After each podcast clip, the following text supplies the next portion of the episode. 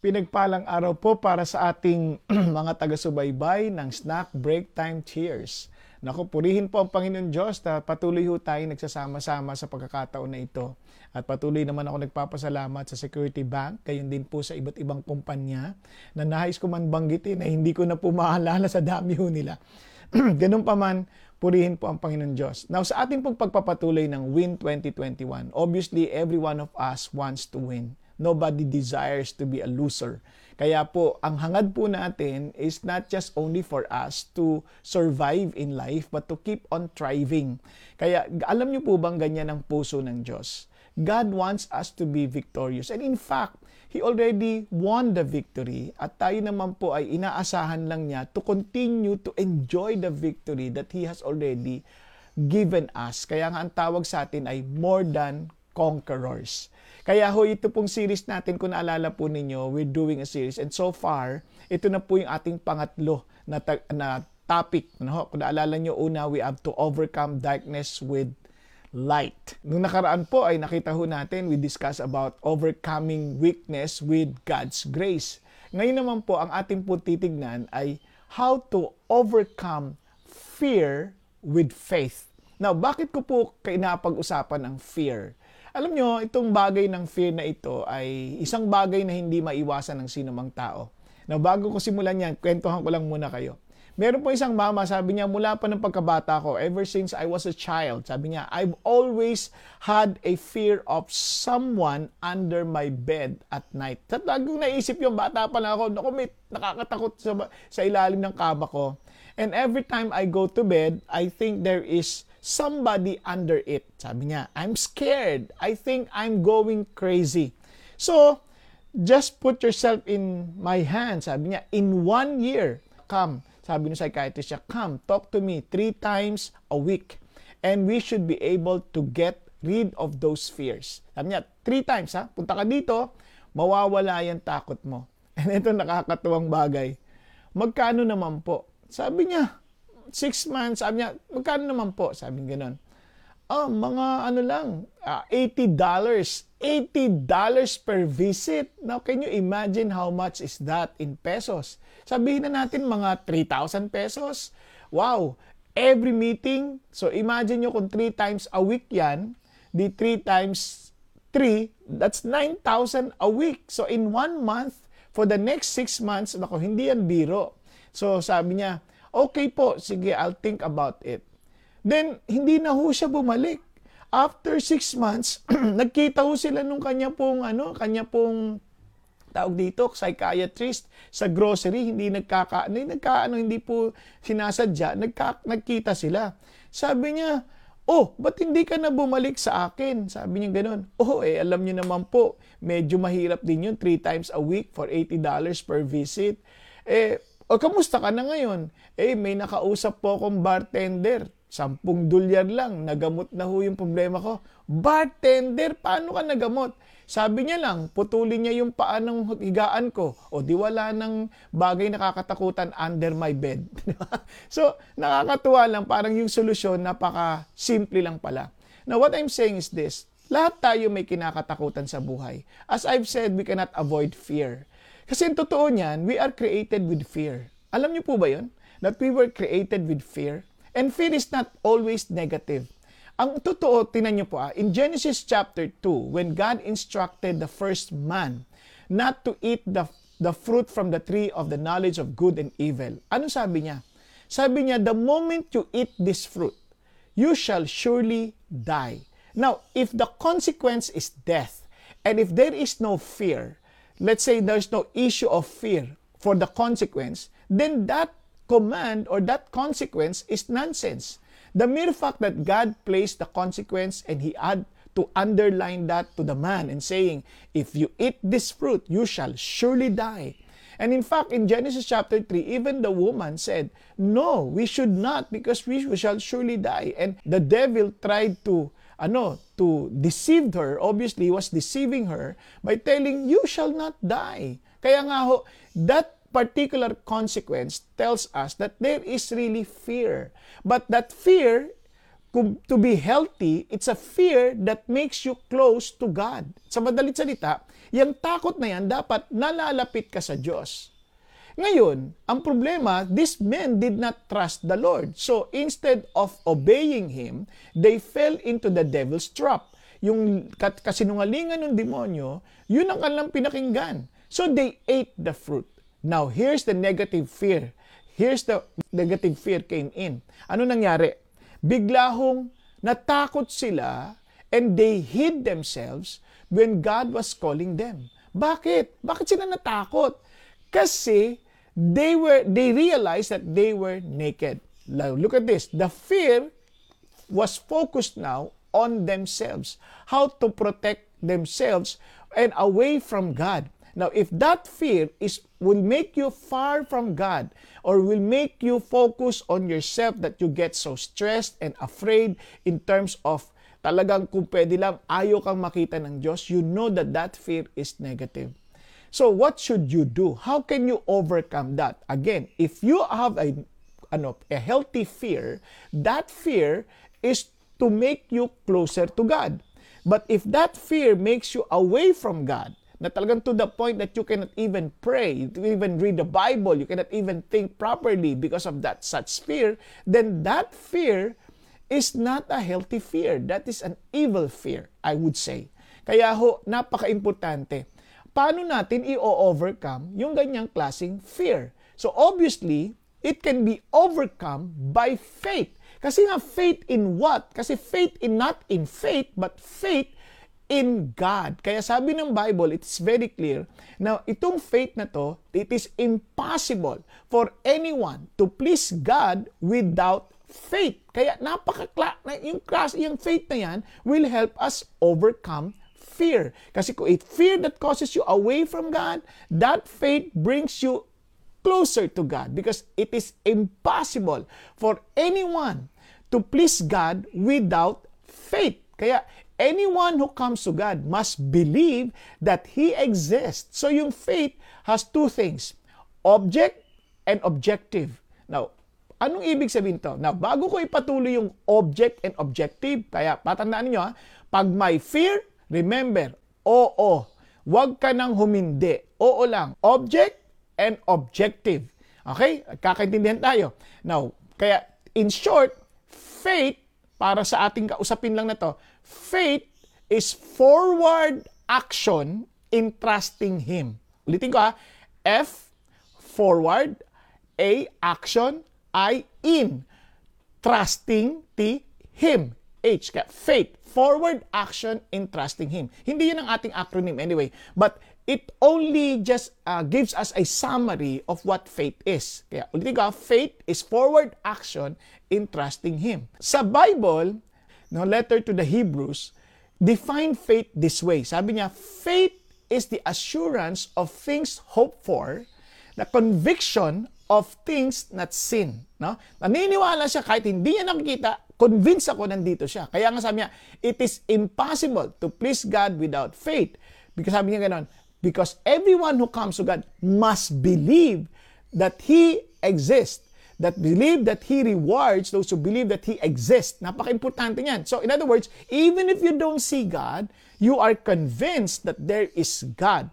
Hindi naman ho yan leap of faith. Hindi naman po yan parang blind faith. Kasi by just looking at the creation, you know that there is a creator. Di ba? Parang, the, ito lang ating sariling katawan by looking at ourselves yung bang yung, yung intricacy ng ating design and even the sophistication ng ating amazing yun lang pagka ikaw ay normal na tao biglang ginano yung mata mo pipikit ng automatic and even the the most brilliant scientist would work together. Hindi pa rin nila ma-perfect yung kanilang robot kasi nakita nila how difficult it is. Parang yung movement lang ng paa, yung movement ng kamay, lahat yun amazing. It's beyond human comprehension. Although eventually baka mag-advance yung ating technology, makakayanan nating magaya, magaya, but still God did it by just the sun or the ano parang ano nga lang sabi niya from the from the land, from the earth. Amazing. So, hindi yung biro yan. By just barely breathing upon His creation, creation bigla nagkabuhay. So that's something beyond we can understand. His ability. Kaya yung pong ganun pa lang, pag inisip mo, oh nga, merong Diyos. And I am convinced of that. And I have the assurance that He is also there for me. Kasi kinreate niya ako eh. Kaya, ulitin ko ha, faith is not just faith, but faith has an object. Ano yung object niya?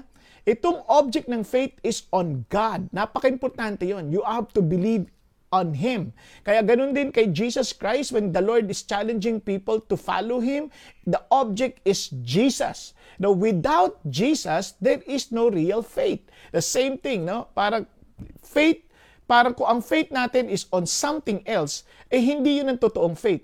However, in reality, all of us are always walking and living by faith.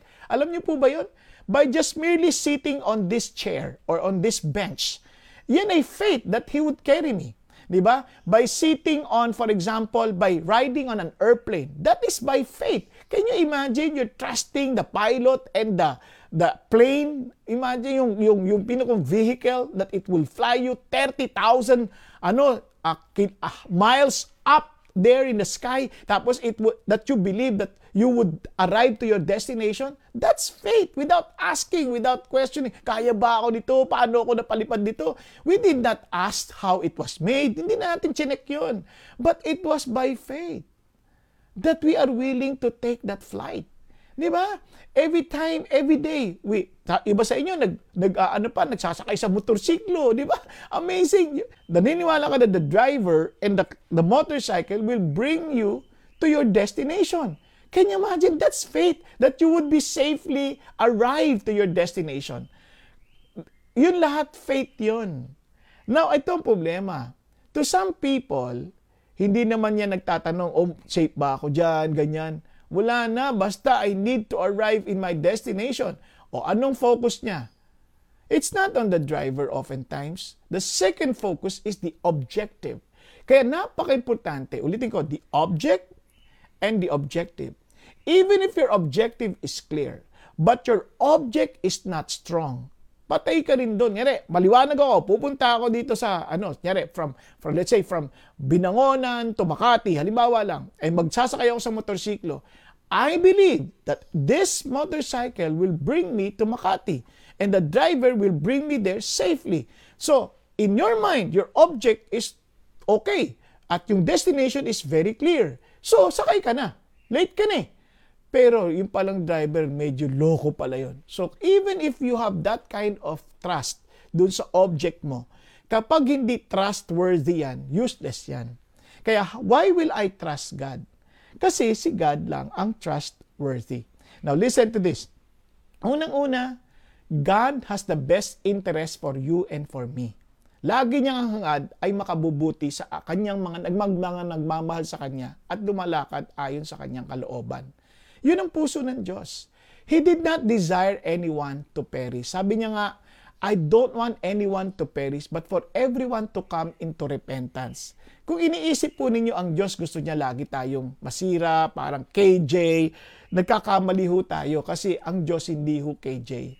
Siya po ang nagbibigay ng joy. Kaya nga how blessed is a man who listens to the counsel of the word, no? Who does not listen to the counsel of this world, but counsel of the world, the Lord. Bakit ko sinabing counsel of the Lord? Because he meditates on his word day and night.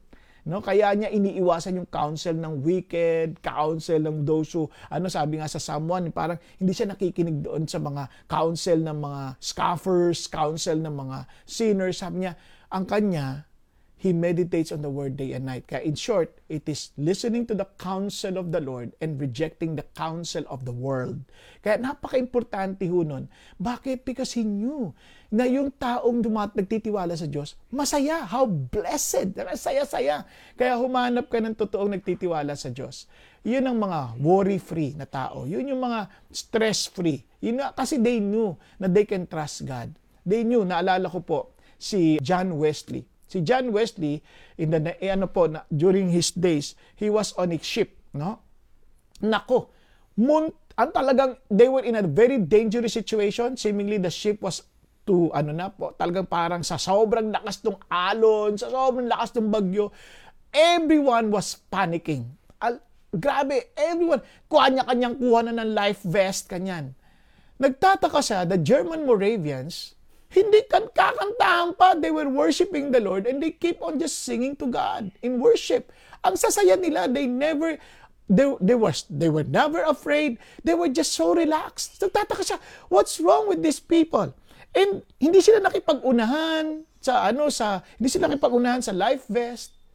Eh, sabi ni John Wesley, ako, I am a missionary to the heathen so that they would be saved. But this time, I am also afraid. Sabi niya, who will save me? Then, nung nakausap niya itong mga Moravians na ito, they, he realized that these people, they trusted God for their, even for their eternity and they are not afraid. Alam niyo, kung tayo po ay walang titiwala sa ating eternal destination, obviously, our heart is to always think of how we can preserve our lives on earth. But if we have the eternal destination, our objective is very clear that everything we do must last for eternity. Yan ang malaking tanong sa atin.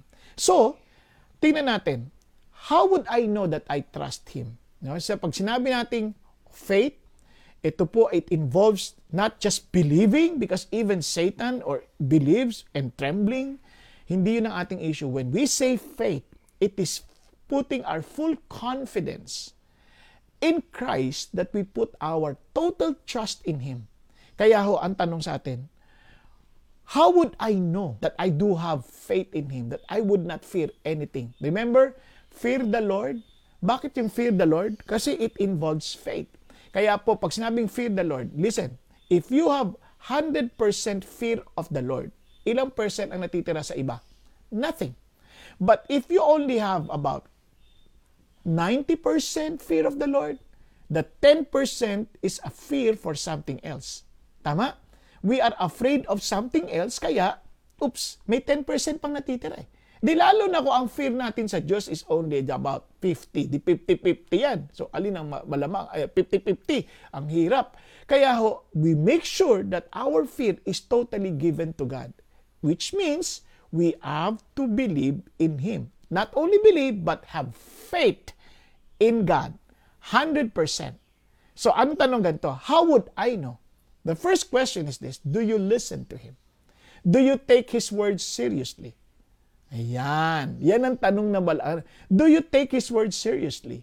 Do you listen to Him whenever? Kasi pag ang maraming tao, sasabihin nila, I believe in God. I believe, but they always go to God with their own terms. Sila nagdidictate sa Diyos na kalang gustong gawin. Ginagawa ko to kasi ito gusto kong gawin para sa Diyos. God is not asking or waiting for you to do something for Him. You need to accept what He has already done for you. Kaya ang Panginoong Diyos, hindi yung nangangako ko, Lord, bula nga ito gagawin ko, ito gagawin ko. Hindi. When we trust God, anong sinabi ng Diyos na ginawa niya that you have to put and ano, rely on. Doon ka talaga aasa. Okay ba yan? Hindi yung panghako natin. Madalas ang ating approach sa Diyos eh. Tayo nangangako sa Diyos eh. Baligtad. Yung pangako ng Diyos, ang panghawakan natin. At doon makita natin yung effect sa ating buhay. Di ba? Pangalawa, sabi niya, do you trust as in his being that he will not allow us to go through in to go through in life or to go through problems or circumstances that's not good for us. So in other words, ang tanong, are we rejoicing even in the midst of problems and troubles? Yan. Hindi ko sinasabing magtatawa ka pag may problema ka. May tama ka niyan. May baliw ka na niyan. Ang idea is that you are at peace and relax. Hindi ka nagpapanik. Kasi isip mo, teka muna, itong pangyayari na to, hindi sa ikasasama ko to, ikabubuti ko to. Kasi God will not make me or will not allow anything to happen in my life to destroy me. Hindi ganun ang Diyos. If I love God and I knew that He loves me because I love God because He first loved me, then I knew that His plan for me is perfect, is great. And He wants me to experience that. Kaya sabi ni James, ang linaw-ninaw, count it all joy when you encounter various trials. Bakit? Because it creates endurance in us. At yung endurance, ano, in, uh, it produces faith that endures. And ano pang epekto niyan? Ang ganda, sabi niya, you will have a perfect result. And you will be lacking in nothing. O, di ba? Perfect yun. So, God wants the best for us. And oftentimes, the best for us is not coming from without. It is developing from within so that when we have a strength of character, regardless of what's happening outside, we can overcome. So let's overcome fear with faith. Now, ang tanong nga, una, ulitin ko ha, yung tanong natin kanina, do I trust His words? Do I trust that He will not allow anything to happen in my life that will destroy me but will help me to become better? Dapat natin naintindihan yun. Now, will I trust Him instead of our own understanding? Di ba? Yun ang challenge eh. Kaya lean not on your own understanding, but trust in the Lord. Acknowledge Him in everything. Now, anong ibig sabihin ng trust in the Lord? When the Lord tells you instead of worrying, you pray, then you pray because you don't trust in your own understanding. Di ba? Naalala ko when I was in ano when I was still new in the ministry and I was about to go to Korea. Ano, talaga I prayed to the Lord, will I go? And sabi ng Lord, you go. And uh, nakakatawa, I started listing the names of people whom I will ask I, I will be borrowing money from. Parang talaga uutang ako, uutang ako. And you know what? As I was praying for all those names, Lord, may you give them a tender heart. May you extend generosity through them, Father God, that you will just touch their hearts, oh God, that they will loan me an amount of money that I need to travel. Alam niyo, bigla na lang habang nagpe-pray, for some reason, may nalaglag na magazine. Sa lahat naman, ang magazine nakalagay doon, nakabukas pa at may nakalagay doon, owe to no one but love. And sabi niya, sabi nga the debtor is a slave to his creditor. Pagkasabi ko, nanginginig yung buto ko. Sabi ko, Panginoon Diyos. So, it means that don't borrow from anybody. Yun ang sabi sa akin. I'm not saying it's wrong to borrow. Ha? Baka ma-misinterpret ninyo. At that particular time, the instruction was seemingly telling, was the Lord was telling me, seemingly telling me, na don't borrow for your trip. Then I trusted the Lord. I trusted the Lord. Ang tanong ko, saan ako kukuha ng pera? Hindi ko na inisip yun. Prior to that to, ano to the deadline of payment, wala talaga not a single centavo yet. Wala pa ako. Eh deadline Monday, Sunday yun nasa service ako. Katabi ko nung yung asawa ko ngayon, girlfriend ko pa lang nung time na yon. Katabi ko siya. Tapos nagpe-pray kami. Sabi ko, Lord, Lord, saan ako kukuha ng pambayad ko? Iyak ako ng iyak sa Diyos. Ang ganda ng kanta ng worship leader. My Father knows what we need. Di ba? Our Father knows what we need. No need to worry or doubt. Yun ang, yung kanta. Parang wow, touch at touch ako. Iyak ako, numuhod pa ako, iyak ako ng iyak. Tapos, without telling this to anybody, ang nakakaalam ng naaalis ako, mang nanay ko dahil naghahanda ako ng gamit, yung ano, tas eto na. Pagdating ko doon, pag upong pagupo ko, a woman seated right beside my girlfriend at that time, no, wife ko na ngayon, biglang sabi niya, inabot niya envelope, nakalagay for your Korea trip. Wala siyang kaalam-alam doon sa Korea trip na yun. Pero bakit? Tapos iniisip ko, ah, siguro dala lang nito, ano lang yan, ano, mga peso lang yan. And in my surprise, sino naman mag-attend service? May dala-dalang dollars. Dollars and enough for my fare going to Korea. No, ito lang nakakatawa. Sabi ko, iyak ako lalo. Thank you, Lord. Thank you, Lord. Bigla sa naisip ko, paano yung ako uuwi? Papunta lang meron. ano ako uuwi? Baka sa Korea na ako mag-TTNT. Ganun ba yun? Eh? Siyempre, hindi na papayag si Lord doon. And pag uwi ko, ito amazing. Yung kuya ko, ano yung kuya ko? Um, mabait yon at pero maingat sa pera yon. Alam niyo ba ang biglang sabi niya, oh, ano to? Aalis ka ba? Sabi niya, oh, punta akong Korea. Oh, ano yan? Ah, ano to, eh, parang study tour. Okay. Sige, sagot ko yung kalahati. In my great surprise, bigla sabi niya, sagot ko yung kalahati. Wow! Sabi ko, wow, ang Diyos talaga, He's so amazing na nabuo na yung pamasahe ko. O, wag natin pag-usapan yung pocket money, mahabang kwento. But God showed me that you can trust Him. Lean not on your own understanding, but acknowledge Him in everything you do. Ngayon, will you also trust Him with the people that God brings you in your life? Di ba? Minsan, yung mga tao na iinis tayo, nakakainis ng mga tao na to, nakakapikon na. Wait, do you, don't you trust God that, that those people were given to you. Eh, nakakatakot eh. Yung boss ko nakakatakot. Parang, ano siya, terror. Yung teacher ko, terror. Yung kung ano-ano siya sabi, kapit man, terror. No, these are people that are somehow God-given. No, sa halip na isip mo kagad silang awayin, keep on loving them. Keep on serving them. Keep on praying for them. Eh, nakakainis na sila eh. Give them to God. Malay mo, kunin agad. Joke lang. Na, na, biro ko lang yan. Pero, ang punto ko, sabi ng Lord, vengeance is mine, saith the Lord. But what I want you to do, when your enemy is hungry, feed him. When your enemy is thirsty, give him something to drink. Di ba napakaganda? Kaya isang bagay na tatandaan natin, if we trust Him, then, listen, we will also trust Him for our objective. So if we trust the right, if we trust correctly our object, we cannot say no to God. And what is our objective? To please Him. It is impossible to please God. How? Without faith. Para sa cycle, no? But what is our objective? Dapat, that faith also gives us a clearer objective. Not only an objective to please God, but an objective to accomplish what God wants us to fulfill in our lifetime. In other words, God places a purpose in us. God places a reason for us to believe. A reason for us to move forward. Kaya nga, forward action in trusting Him. Forward na parang, una, have you ever asked, what is your goal in your life? Yung bang goal is a goal enough that you know that unless God helps you, you will not accomplish it?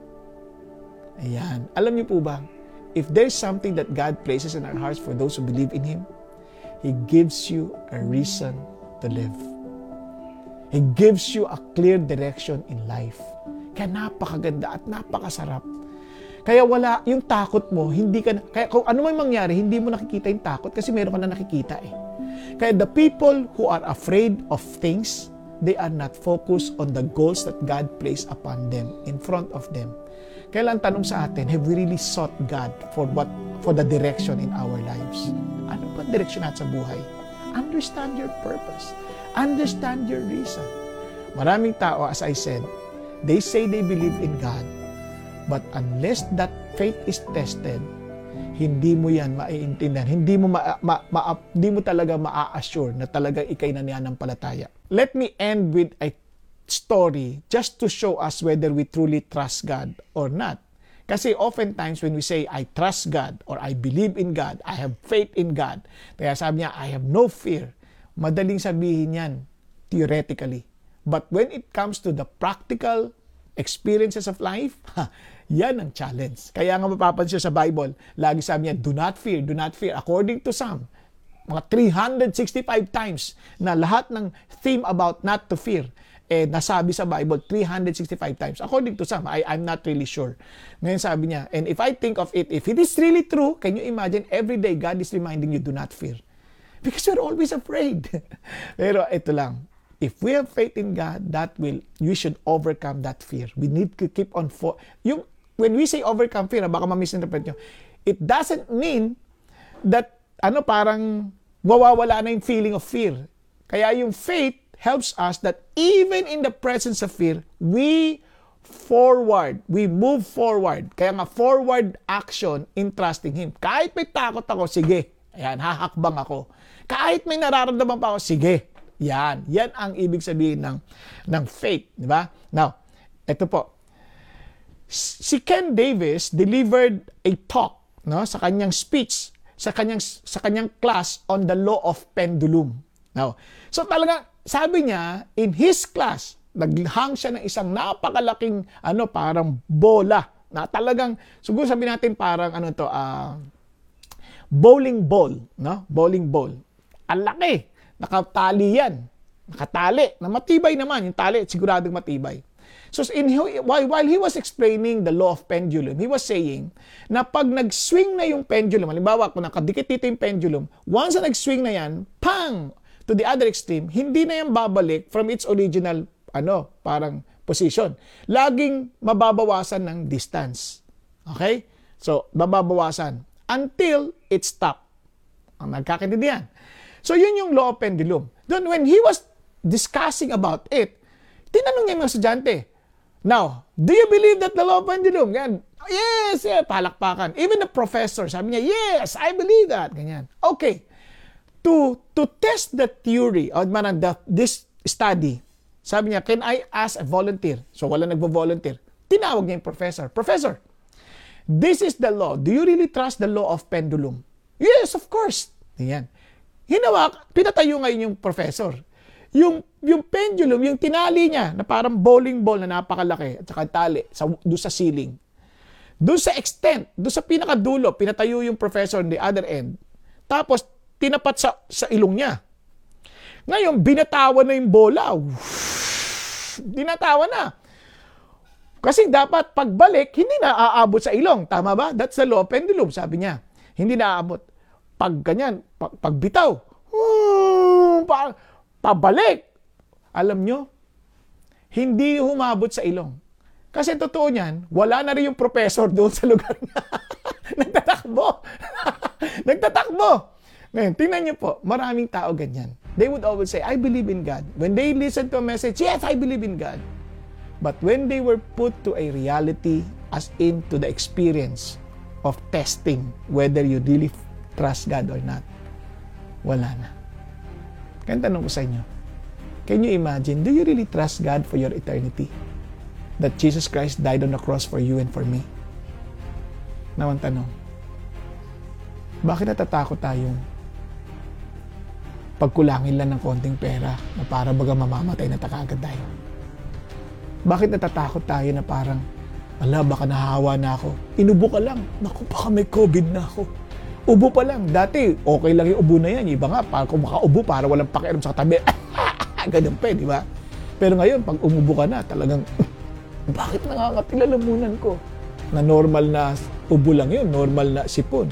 Kinakabahan niya. Bakit tayo bigla nawawala ng pagkapayapaan?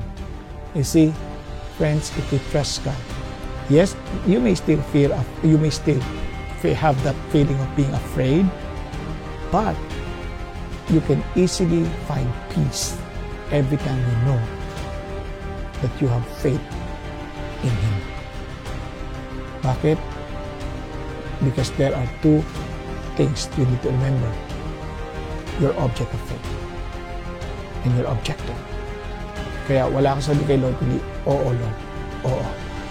Pag sinabi ni Lord, gawin mo to, oo, oo, oo, gagawin ko po. So friends, ang tanong lang dito, totoo ba yung faith na hawak mo?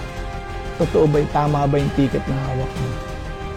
Katiyakin mo na ang pinakikinggan mo si God at alam mo na lahat ng bagay na nangyari sa atin ay para sa ating mabubuti dahil mahal tayo ng Diyos. He died for you and for me. And He rose again from the dead to save you and me. And one day, He would be coming back to bring us all home with Him in eternity. God bless us all. Hi! Kung nakakatulong po sa inyo ang ating mga pag-uusap tuwing snack break time cheers at kung ito po ay nagiging pagpapala, nagiging kalakasan sa inyo, inaanyayahan ko po kayo to subscribe to our channel. At ito po ay available po, makita nyo sa ating link. Huwag ho ninyong kalimutan na mag-subscribe at i-click nyo yung notification para ho mapaalalahanan kayo tuwing tayo po ay nagkikita.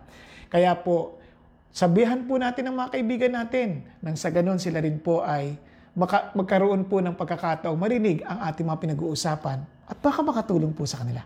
Maraming salamat po sa inyo at pagpalain tayong lahat ng Panginoong Diyos na buhay. Amen.